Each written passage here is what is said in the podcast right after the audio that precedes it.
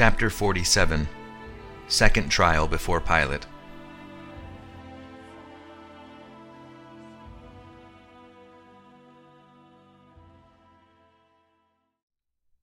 Pilate saw the mob, with our Lord in the midst of them, returning from Herod and approaching his palace.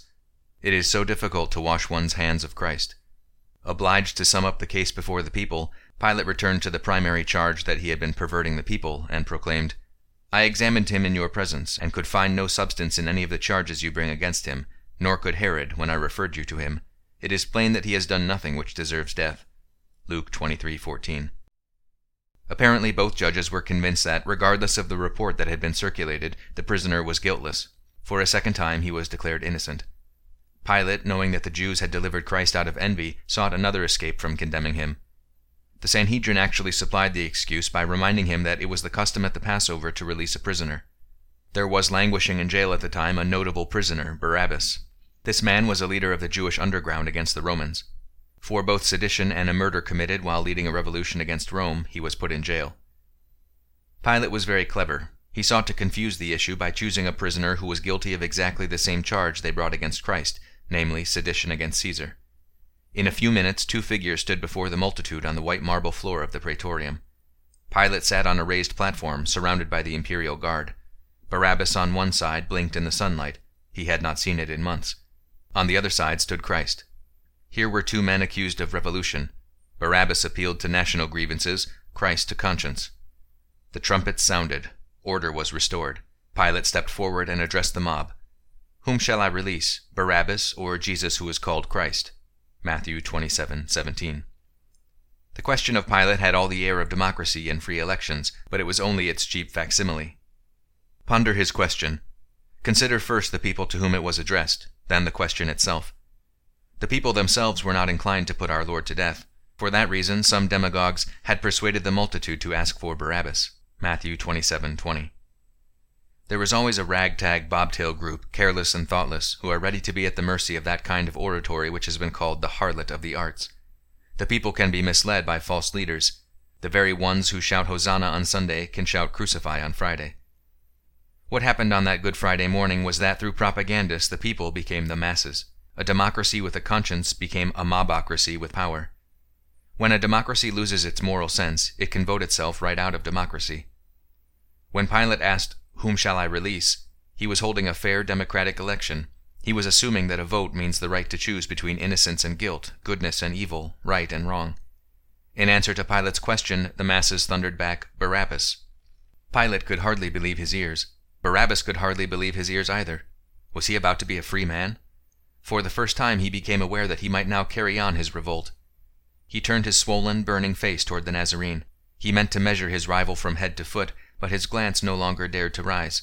There was something about his eyes which read his soul, as if that Nazarene was really sorry for him because he was free. But the whole concourse raised the cry, Away with this man, we must have Barabbas released. Luke 23:18. Once more Pilate answered them, What would you have me do then with the king of the Jews? Mark 15:12. He offered to set Jesus at liberty, but they continued to answer with shouts of, Crucify him, crucify him. Luke 23:20. Then for the third time he said to them, Why, what wrong has he done? I can find no fault in him that deserves death. I will scourge him, and then he shall go free. But they with loud cries insisted on their demand that he should be crucified, and their voices carried the day. Pilate gave his assent that their request should be granted, releasing the man of their choice who had been imprisoned for revolt and murder. Luke 23:22. The majority is not always right. Majority is right in the field of the relative, but not in the absolute. Majority is a legitimate test so long as voting is based on conscience and not on propaganda. Truth does not win when numbers alone become decisive. Numbers alone can decide a beauty queen, but not justice. Beauty is a matter of taste, but justice is tasteless. Right is still right if nobody is right, and wrong is still wrong if everybody is wrong. The first poll in the history of Christianity was wrong. Barabbas was freed because of Christ, political freedom though it was, but it was a symbol that through his death men were to be made free.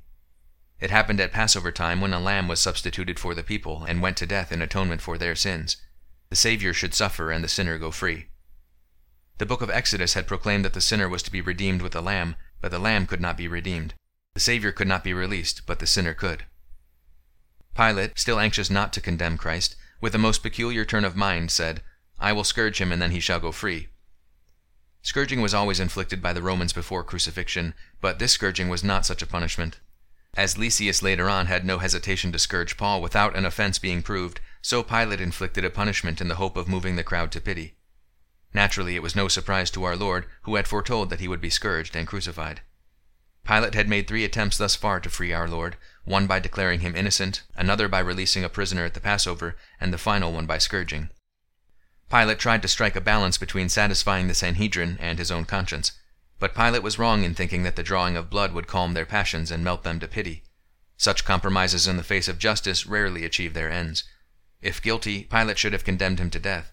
If innocent, he should have released him. Our Lord looked forward to giving his life as a ransom for sin. He had described himself as having a baptism wherewith he was to be baptized. John gave him the baptism of water, but the Roman soldiers now gave him his baptism of blood. After opening his sacred flesh with violent stripes, they now put on him a purple robe which adhered to his bleeding body. Then they plaited a crown of thorns which they placed on his head. How the soldiers cursed when one thorn plucked their fingers, but how they sneered when the crown of thorns crowned his brow. They then mocked him and put a reed in his hand after beating him on the head. Then they knelt down before him in feigned adoration, as Isaiah had foretold, Our weakness, and it was he who carried the weight of it, our miseries, and it was he who bore them. A leper, so we thought of him, a man God had smitten and brought low, and all the while it was for our sins he was wounded. It was guilt of ours crushed him down. On him the punishment fell that brought us peace. By his bruises we were healed. Isaiah 53 4. After the scourging, Pilate brought the bleeding Christ before the mob, saying, See, I am bringing him out to you, to show that I cannot find any fault in him. See, here is the man. John 19:4. You see the kind of man that you are accusing. Behold him not decorated with ermine, with no other crown but thorns, with no other mark of kingship than red blood, and with no other sign of authority than a reed. Be assured that he will never again assume the title of a king which has cost him so dearly. I had hoped to find some spark of humanity in you, and that is why I yielded to your wishes. But when the leaders of the people saw him, they cried out, Crucify him, crucify him. Pilate said, Take him yourselves and crucify him. The people answered, we have our own law, and by our law he ought to die for pretending to be the Son of God. John 19:6. Pilate said that he was a man. They said, the Son of God. Pilate had declared that he was innocent before the Roman law. They answered that he was guilty before their law. When Pilate heard them calling him the Son of God, he was more afraid than ever. John 19:8. Superstition goes hand in hand with skepticism. Herod did not believe in the resurrection. Nevertheless, when he heard of our Lord preaching in his territory, he thought that Christ was John the Baptist who was risen from the dead. Pilate did not believe that he was the Son of God.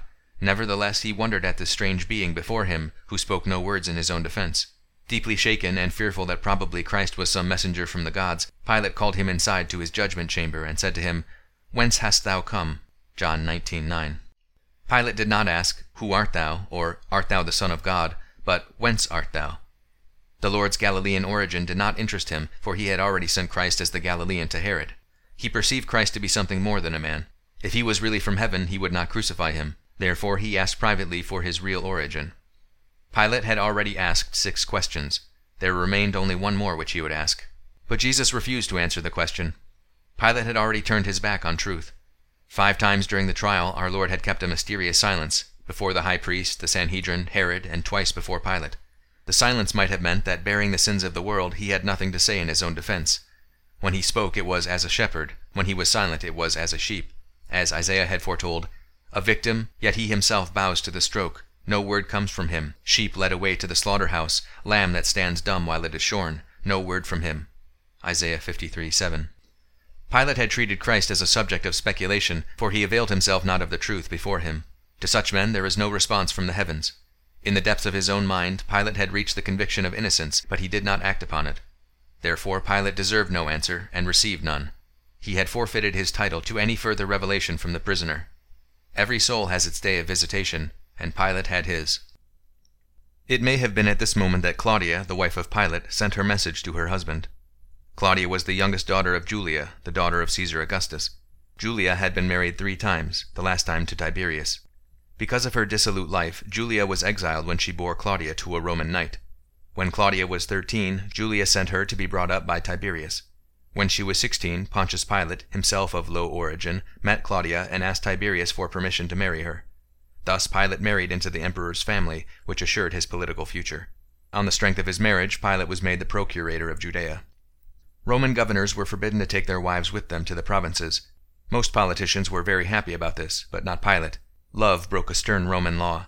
After Pilate had been in Jerusalem six years, he sent for Claudia, who was more than eager to face the loneliness of life away from the capital of the world amidst an unknown and alien people.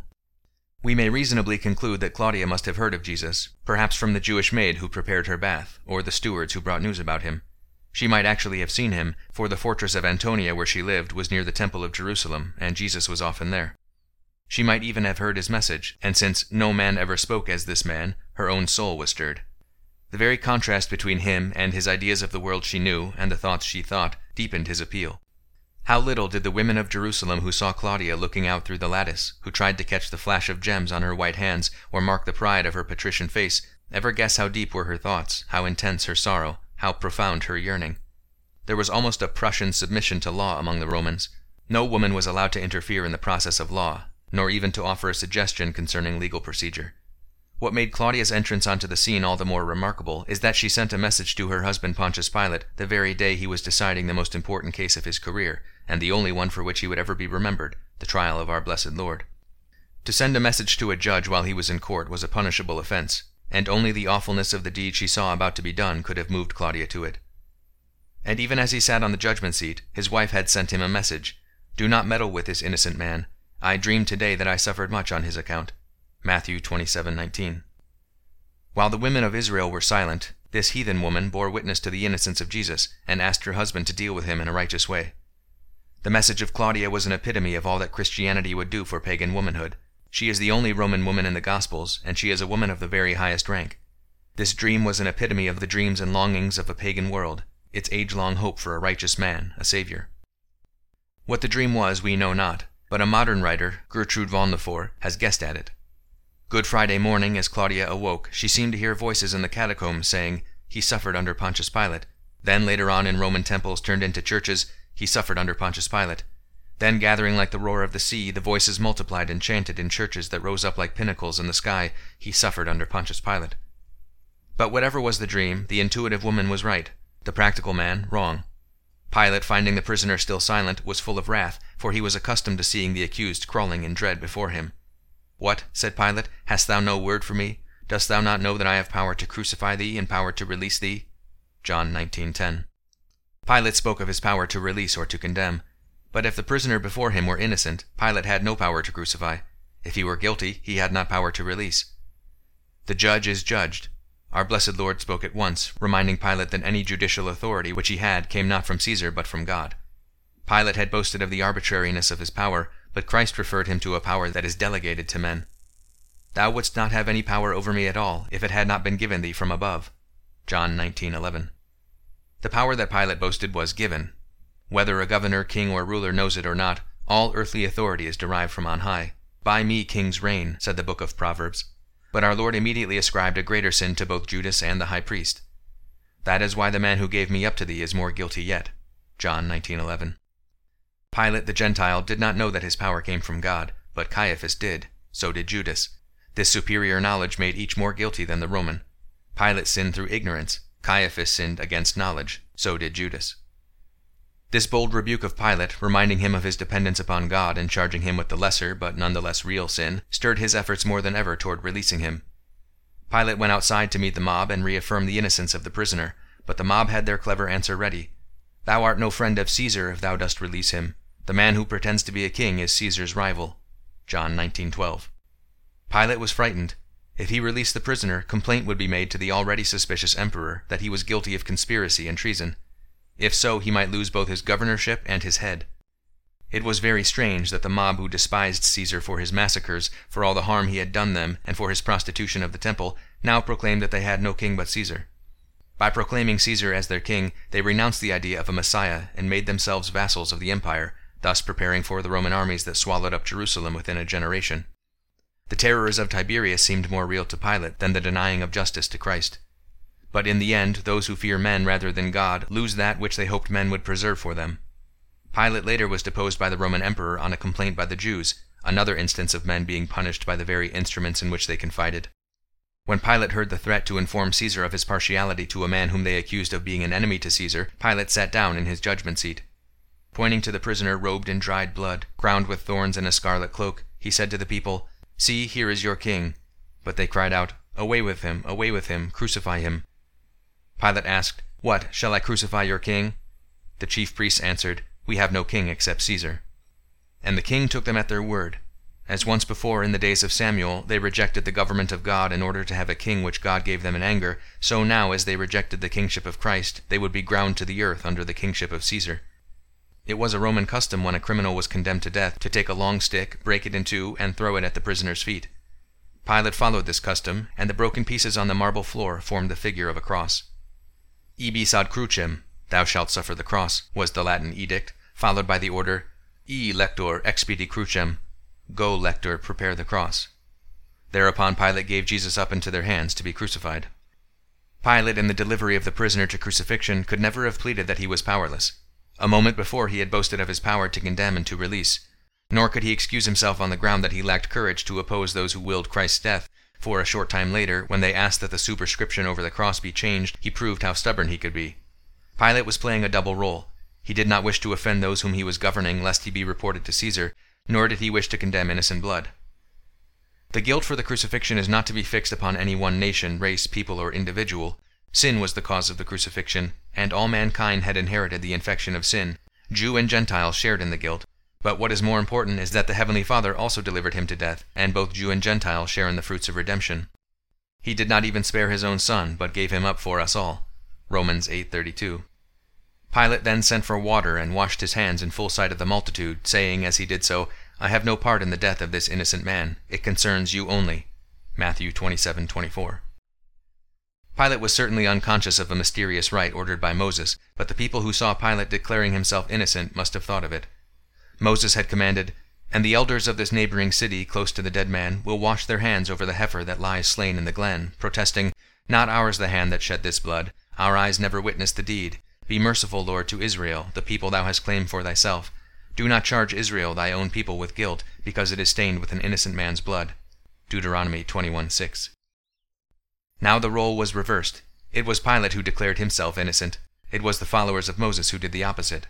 The ceremony of Moses prefigured being made innocent by blood, which was the manner of Christ's death. Pilate, however, sought his innocence in water, as Mohammed sought his in sand. Spenser in his Faerie Queene described Pilate all the rest of his life as continually washing his hands. Lady Macbeth did this, but as water could not wash Pilate's heart, so Lady Macbeth complained, Will all great Neptune's ocean wash this blood clean from my hand? No. Though the cowardly governor washed away symbolically the responsibility for his perversion of justice, history has rung with the cry, suffered under Pontius Pilate. Judas confessed that he had betrayed innocent blood. Pilate repeatedly found no fault in him, Herod neither. Claudia Procula regarded him as a just man. The thief on the cross would later say that he had done no wrong, and the centurion would finally proclaim, No doubt but this was the Son of God. But now when Pilate declared himself innocent of his blood, the people cried out, His blood be upon us and on our children. Matthew 27:25. That blood could be upon them for destruction, but it was still redeeming blood. Though they attached a curse to themselves, the one whom they crucified had not ratified their sentence. In the end they will repent. Before the end, there is always the remnant that will be saved.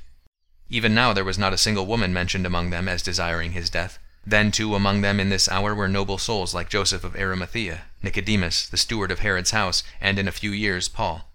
But at that moment, when he was given over by earth, after he had been given over by heaven, to be crucified, there followed another mocking. Stripping him of the scarlet cloak, they put his own garments on him. Mark 15:20. There was nothing said about taking off him the crown of thorns, though they did take off the robe in which he had been mocked and derided as a false king. His own raiment is put on, which would probably include his outer and inner garments, as well as the seamless tunic for which the soldiers later on would cast lots. He would go forth in his own garments and be identified as the one who had preached to his people and walked among them as the Messiah. They led him away to be crucified. He was led out of the city, which was the custom in all executions. Leviticus had ordered that blasphemers be put to death outside the city. Stephen, when he was stoned later on as the first martyr, was led beforehand outside the city. The law also ordained that the scapegoat, on whom the hands of the priest had been laid as if to impute the sins of the people, should be led outside the city, so as to signify that the sins of the people might be carried away. The Epistle to the Hebrews described this symbolism. When the high priest takes the blood of beasts with him into the sanctuary, as an offering for sin, the bodies of those beasts have to be burned away from the camp. And thus it was that Jesus, when he would sanctify the people through his own blood, suffered beyond the city gate. Hebrews 13:11. They willed now that he should die, but what he was and what they hated could never die. So Jesus went out carrying his own cross to the place named after a skull. Its Hebrew name is Golgotha. John 19:17.